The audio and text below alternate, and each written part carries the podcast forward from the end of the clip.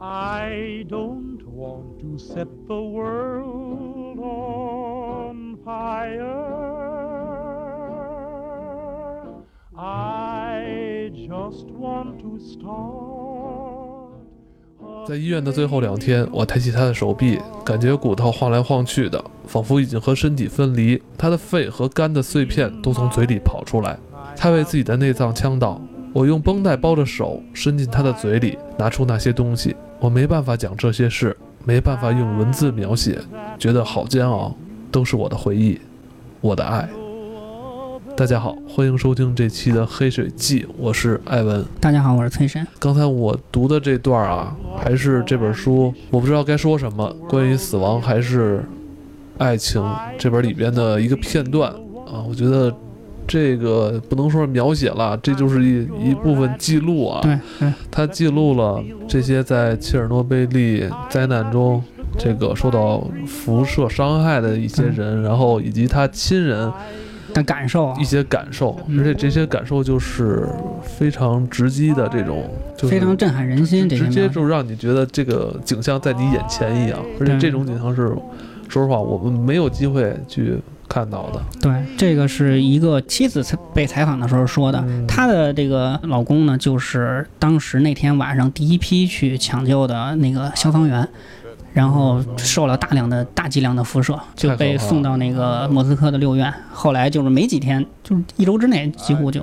不行了。对，连自己的内脏都咳出来，这种什么感觉？哎呀，不敢想象的这种事。不敢想象。嗯来吧，咱们继续今天的这个切尔诺贝利吧。好好好咱们继续继续聊聊这个有关这场核能的灾难。呃，核这个元素最早是由居里夫人他们这，这一家对这个家族啊，这个家族哈嗯，他们家族的这个女婿对。是叫约里奥居里，他来发现的是吧？对对对对，嗯。最早的这个链式反应，就是他最早发现的那个人工放射性，然后就是这个通过这件事情，他就知道了这个铀是有可能这个能做武器炸弹的，对，能做武器的，因为它是可以变成链式反应的，就是它每裂变的时候多出来三个中子，嗯然后可以去让更多的油继续裂变，就是它自动就反应出来了这么一个过程。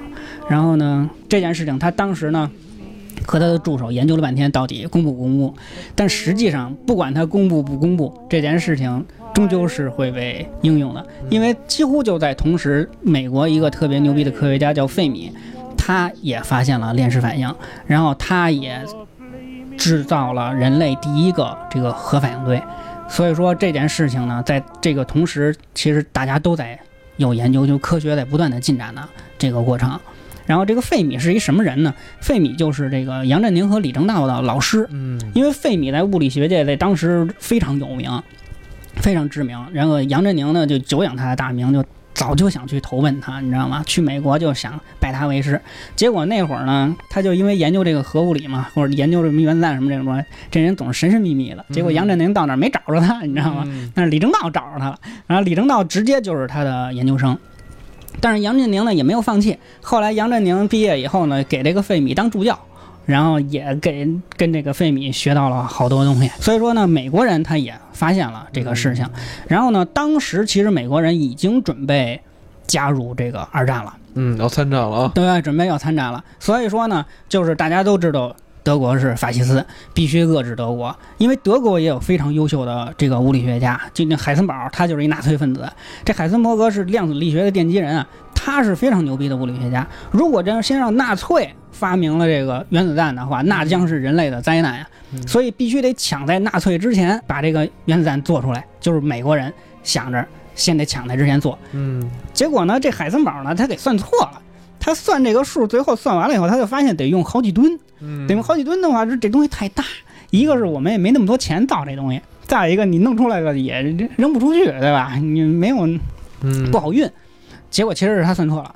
然后呢，美国这些科学家就开始说的，我们一定要在这个德国人之前制造出来原子弹。当时呢，就是现在网上很多传闻就说是爱因斯坦建议罗斯福造这个东西，但实际上呢，当时这个真真正建罗斯福的人不是爱因斯坦，但是明确的就是爱因斯坦确实在这个这封信上签字了，嗯就是建议造原子弹这件事儿。罗斯福非常忙，你知道吗？正在准备备战呢，那时候工作特别那个紧张。这个科学家想去见这个罗斯福的时候呢，这个罗斯福的助手就说：“总统现在非常忙，没时间见你啊。”说那怎么办呢？说我找一个这个呃那个总统的特殊时间就跟你聊吧。有一天就带着他去了，到那儿以后，罗斯福正吃早点呢，知道吗？吃的还挺忙。然后说那个给讲讲，然后这个就是见罗斯福以后就说了这个链式反应是怎么回事，物理学是怎么回事发展的，这个原子弹有多重要。罗斯福说：“你说了半天，我完全听不懂啊，我不知道这个东西是是怎么回事。”然后呢，这科学家就跟罗斯福说：“说的，我给你讲一故事。你知道为什么拿破仑最后失败了吗？”然后说：“为什么呀？”说的就是因为当时有科学家、工程师建议拿破仑把蒸汽机装在船上，他早就能登陆英国了。结果呢，拿破仑不听，他说不相信这船在没有帆的情况下能够开，还能开得挺快。啊，罗斯福一想。啊，你说的有可能是对的。说的好吧，那个这件事儿只是向我一个人负责，现在可以开始着手做这件事情了。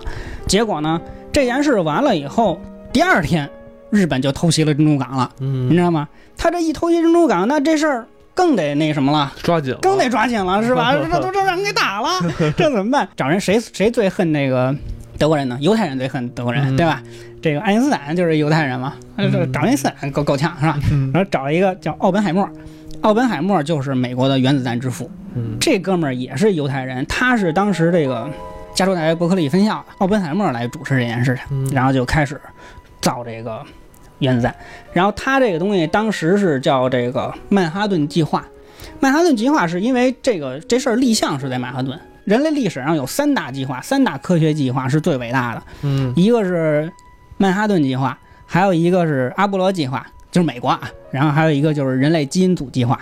这基因组就跟咱们上期那个瘟疫那个有关系，这？仨都是美国的，是吧？是美国的，那我还知道一个嗯，苏联的计划，那您说说，哦，我还知道一你个，你说说，你知道吗？我不知道，苏联有一个叫地心望远镜计划，知道吗？不知道。钻洞钻眼儿，嗯说这苏联想看看这地底到底有什么大。他来，看见啥？啊嗯？哦，不说，回头再说，单开一集 说。然后我说的这个三个都是科学计划，科学计划。然后呢，这个立他当时立项的地点是在这个曼哈顿，所以它叫曼哈顿计划。当时这个东西是一个特别大的工程，你知道吗？嗯美国动用了大量的人力物力去做这件事。嗯当时呢，有十万多人参加了这个工程，然后一共干了三年，耗资二十亿美元。这事儿你知道达到什么程度？他他那个耗费非常大，就是他得用那个离心机，你知道吗？就光用电呀、就这件事情，就就就光就光用电，就相当于这个纽约整个的一个城市的用电量。哎呦，对，所以说这个东西是这个非常就是耗费非常大的，所以这这也是为什么后来中国电研究原子弹的时候，苏联人不愿意弄，不愿意帮咱，说的那太贵，你弄不了。呃，谁不愿帮咱就苏联人赫鲁晓夫啊？后来不愿意帮咱们，因为毛主席当时问过他、哦说的，哎，我们想弄弄这原子弹，你看你看怎么着？我们也想弄，我们也想弄啊。后来呢，这个赫鲁晓夫说说的不是我不帮你，是不是这东西啊太贵，你弄不了。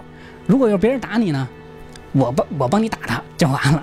但是实际上后来苏联是帮助中国很大的，一会儿咱们可以说说这事儿在核。这块儿，在核这块儿是是是很大，它这个东西是怎么着？主要是用那个离心机，它费电，你知道吧？它这是怎么着的？就是就是这个油啊，是它的浓度越高，它的就就越厉害。如果你那个铀二三五到那个百分之九十以上的话，就变成武器用油了，对吧？如果你要是低的时候呢，它就是发电站用了。如果百分之九十以上，为什么这东西特别怕落在恐怖分子手里呢？嗯，就是如果这东西到了一定的量以后，它就叫临界值。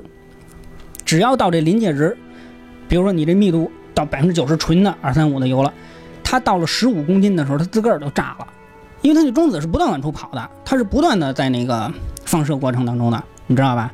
就是如果你要是现在原子弹就是拿 TNT 炸药裹着这个油，那 TNT 炸药一炸，然后那个中子就反应了，十五公斤。如果你要什么都没有，就往那一堆一扔，五十公斤自动就炸。所以你看这两天伊朗不是报这新闻说他又开始弄那油了吗？是吧？这油最大的问题就是那《红海行动》那电影里面也展示这个事儿，说这叫黄饼嘛，就是这东西，就是它那个自然界当中最多的就是铀二三八，这铀铀二三五只占百分之零点七，连百分之一都不到。你要是想把这个铀二三五从那个铀二三八里分离出来，你就得用离心机给它甩出来，你知道吗？给它甩出来，不断的甩，那个东西是非常费电的。海口原子弹打的就是日本，嗯，对，日本就是广岛和长崎两个地方，扔下去以后，飞机飞走，就是它会离地有一定的，它在空中炸，它不是在地下扔着，你地下炸炸不开嘛，在空中炸，当时就几万人就没了，那个还是一个两万吨当量的，现在基本上这核弹都得几十万吨了，历史上最大的就是苏联干过一个，说 当时电视赫鲁晓夫说电视研究一个一亿吨当量的，你知道吗？啊后来说怎么着呢？说那个没地儿试验，你扔哪儿啊？后来说捡吧，就是这沙皇核弹捡到五千万吨，五千万吨最后到什么程度啊？方圆一千公里以内全都受到波及，你知道吗？就是一千公里以内的全都被炸了，玻璃什么全都碎了，经常啊。所以说那个东西，这个核武器这个东西，它的力量是非常大听着就太可怕了。对，所以就是当时中国弄这个时候呢，咱刚才说了，当时呢就是斯大林去世了，你知道吗？嗯斯大林去世了以后呢，赫鲁晓夫他呢就跟那个苏联内部他有一个竞争，就是我想当那个大哥，嗯，他需要国际上人挺他呀。中国能不能挺我一把，对吧？在这个过程当中呢，苏联给中国弄了一个反应堆，就是有了反应堆了，你就能做实验了，你就能知道这个东西是怎么回事儿了。当时呢，就是有两个人，一个呢叫韩春，是一女的，这是一美国人，她是奥本海默的研究生，就是美国他叫叫韩春，韩春，她是这个奥本海默的研究生，奥本海默的徒弟。她这个男朋友啊，在中国搞一些农机方面的工作。这哥们儿呢，是是那个有点那个共产主义那情节，什么白求恩那路数似的。结果呢，韩春来中国找他了，后来证明韩春并没有参加这件事情，就是所有人都怀疑是韩春帮中国干的，实际上不是他，嗯，那知道吧是谁呢？是邓稼先。哦，这邓稼先是谁呢？是杨振宁的同学，所以后来呢，杨振宁有一次回国，回国以后，他在那个机场上还是怎么着呢，就碰上那个邓稼先了，你知道吗？就问他说的这事儿是不是韩春帮着干的？啊，邓稼先说不是。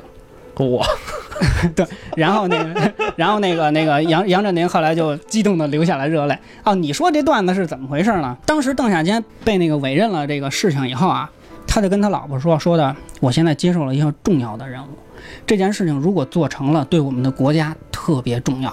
然后呢，对我自己吧，其实也是很重要的。但是呢，你会有很长的时间不能联系到我，我也不能告诉你我在做什么。他妻子当时还是很支持他的。后来邓稼先就做了这件事情了，到什么程度你知道吗？保密到连邓稼先的岳父都不知道是他女婿做的，你知道吗？他岳父是一民主人士，有一次开大会碰上郭沫若了，然后说的：“哎呀，中国的原子弹终于爆炸了，是吧？”说这事儿太重要了，对我们国家是大好事儿，然后就不知道这事儿是谁做的呀。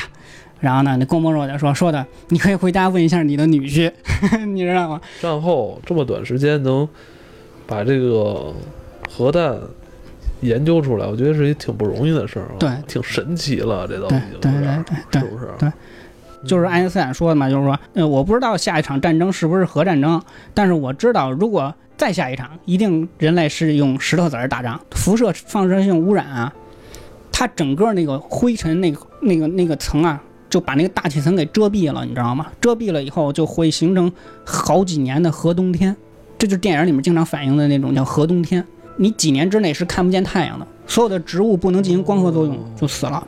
然后人类一方面是在那个非常寒冷的环境下没有太阳，再有一个你随时受到核沾染，所以全人类达成了共识，就知道有核战争的话就是全人类的灭亡，所以人类就开始去削减核武器。咱们经常看一些好莱坞的大片儿啊，苏联时期俄罗斯有他妈的上万个核弹头，嗯对对对那会儿都是。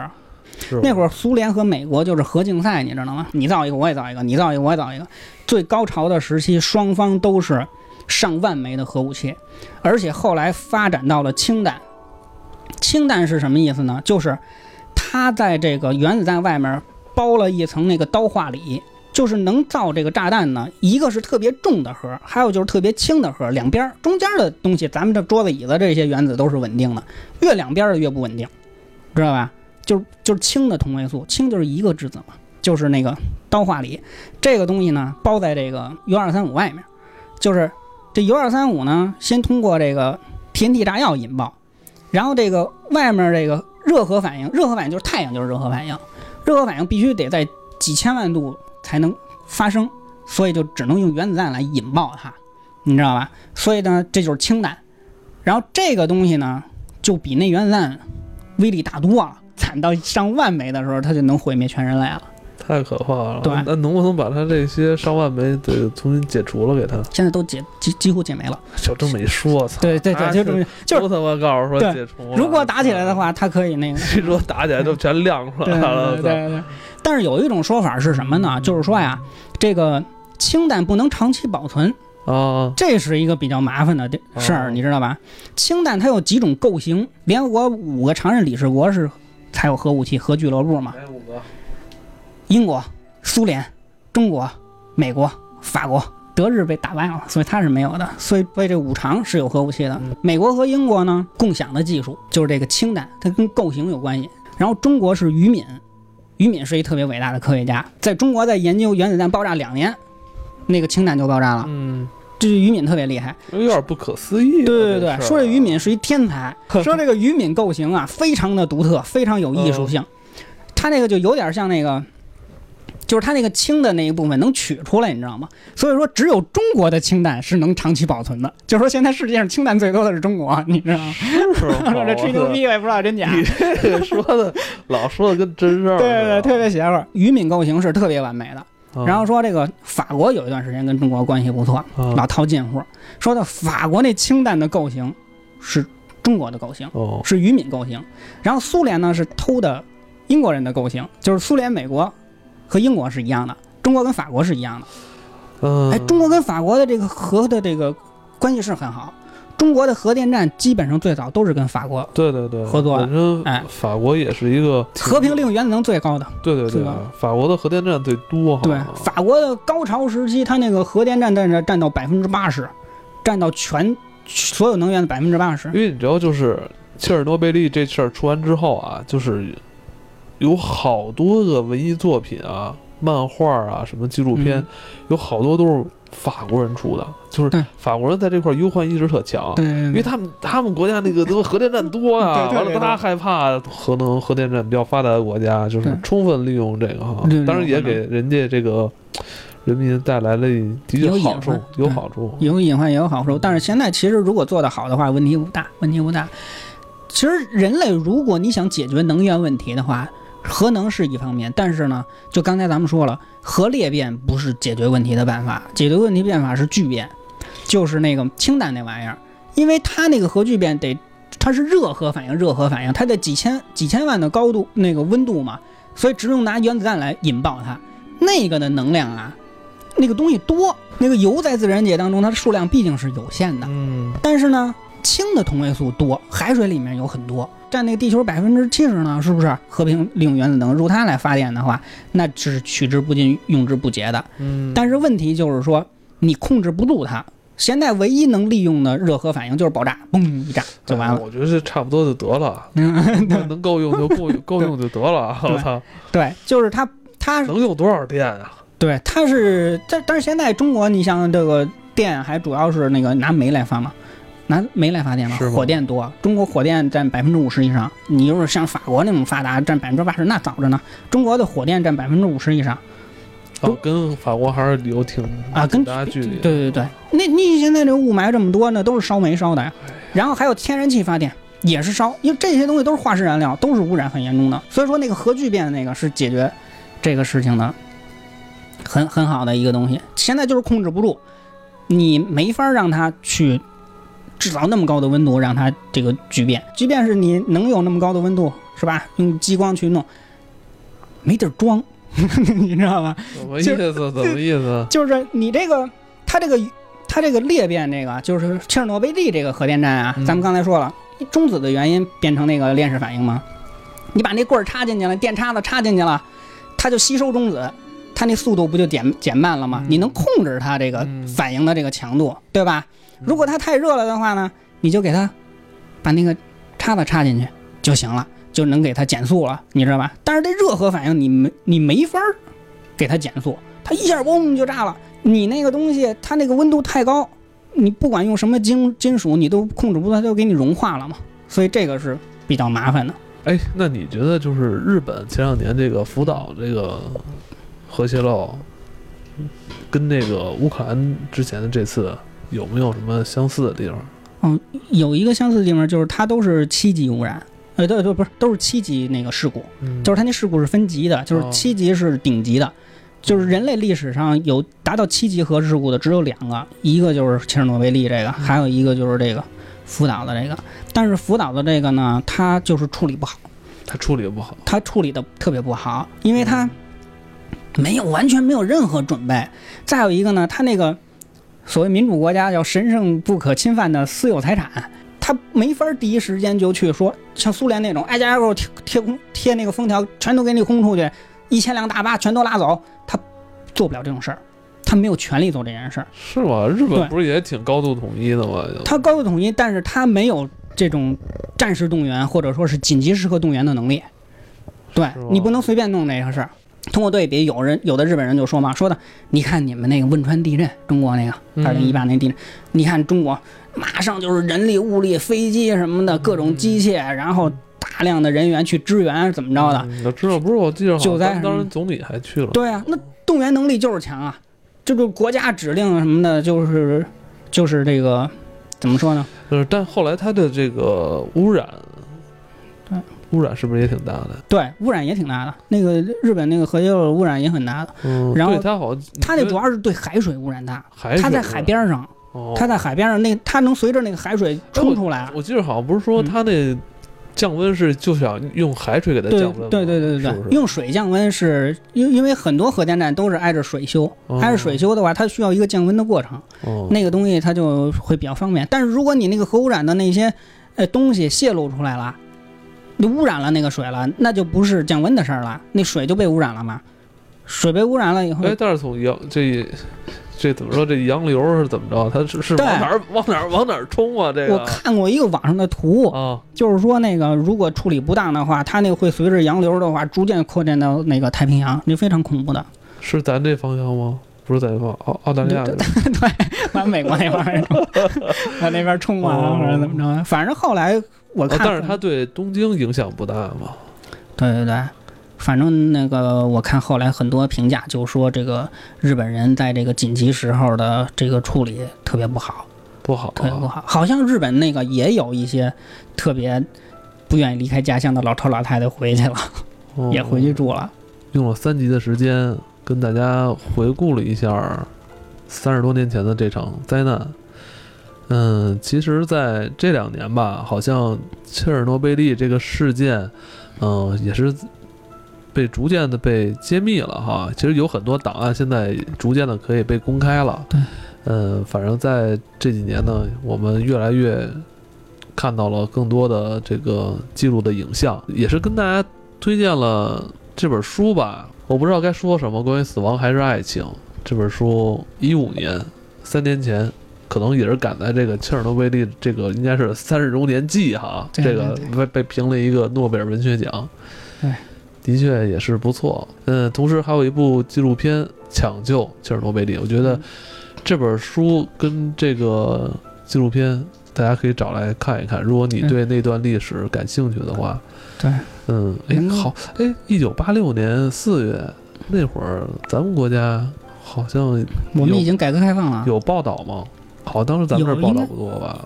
对，我觉得应该应应该有报道，但是不是那种特别多的，哦因为那会儿大那会儿我们刚开始改革开放，大家也已经开始忙着挣钱了吧？不不不，那会儿不太关心这个，是吧？嗯，嗯，但是我觉得这段历史不应该被我们所遗忘，对吧？这个，呃，核安全还是应该时刻让我们记忆在心的，纪念那些在这场灾难里边儿付出生命的人付出，生命的军人、工人这些平民老百姓，对对吧？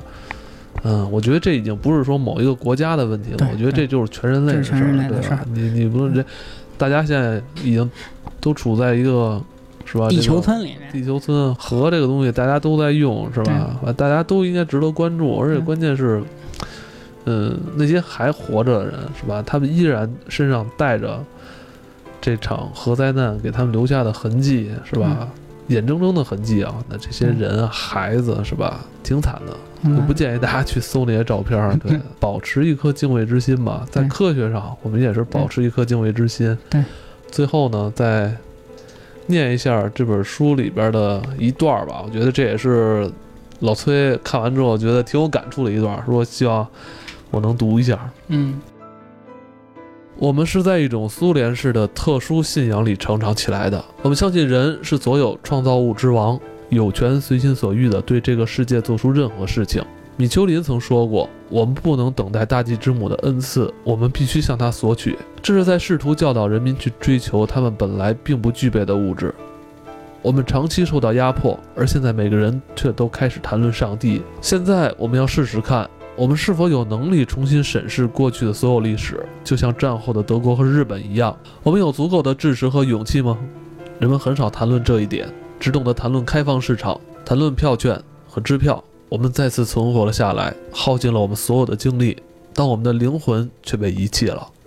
这一切是为了什么？为了你写的书，为了我失眠的夜晚。如果人生只是如同火柴般短暂，这些问题也许都有答案。可是用单纯的宿命论来解释，也可能有着伟大的答案。俄国人总是需要有可以相信的东西，从铁路、青蛙、拜占庭到原子。现在人们则相信开放市场。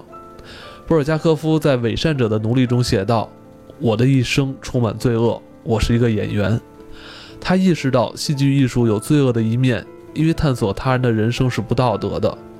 但或许这就像生了一场小病，使人对他人的过错有了免疫力。切尔诺贝利是值得托斯妥耶夫斯基写作的主题，可以试图为人类的行为辩护。这一切的寓意也可能比想象中简单。你悄悄来到世上，你该在门口止步吗？还是进入这个神奇的世界？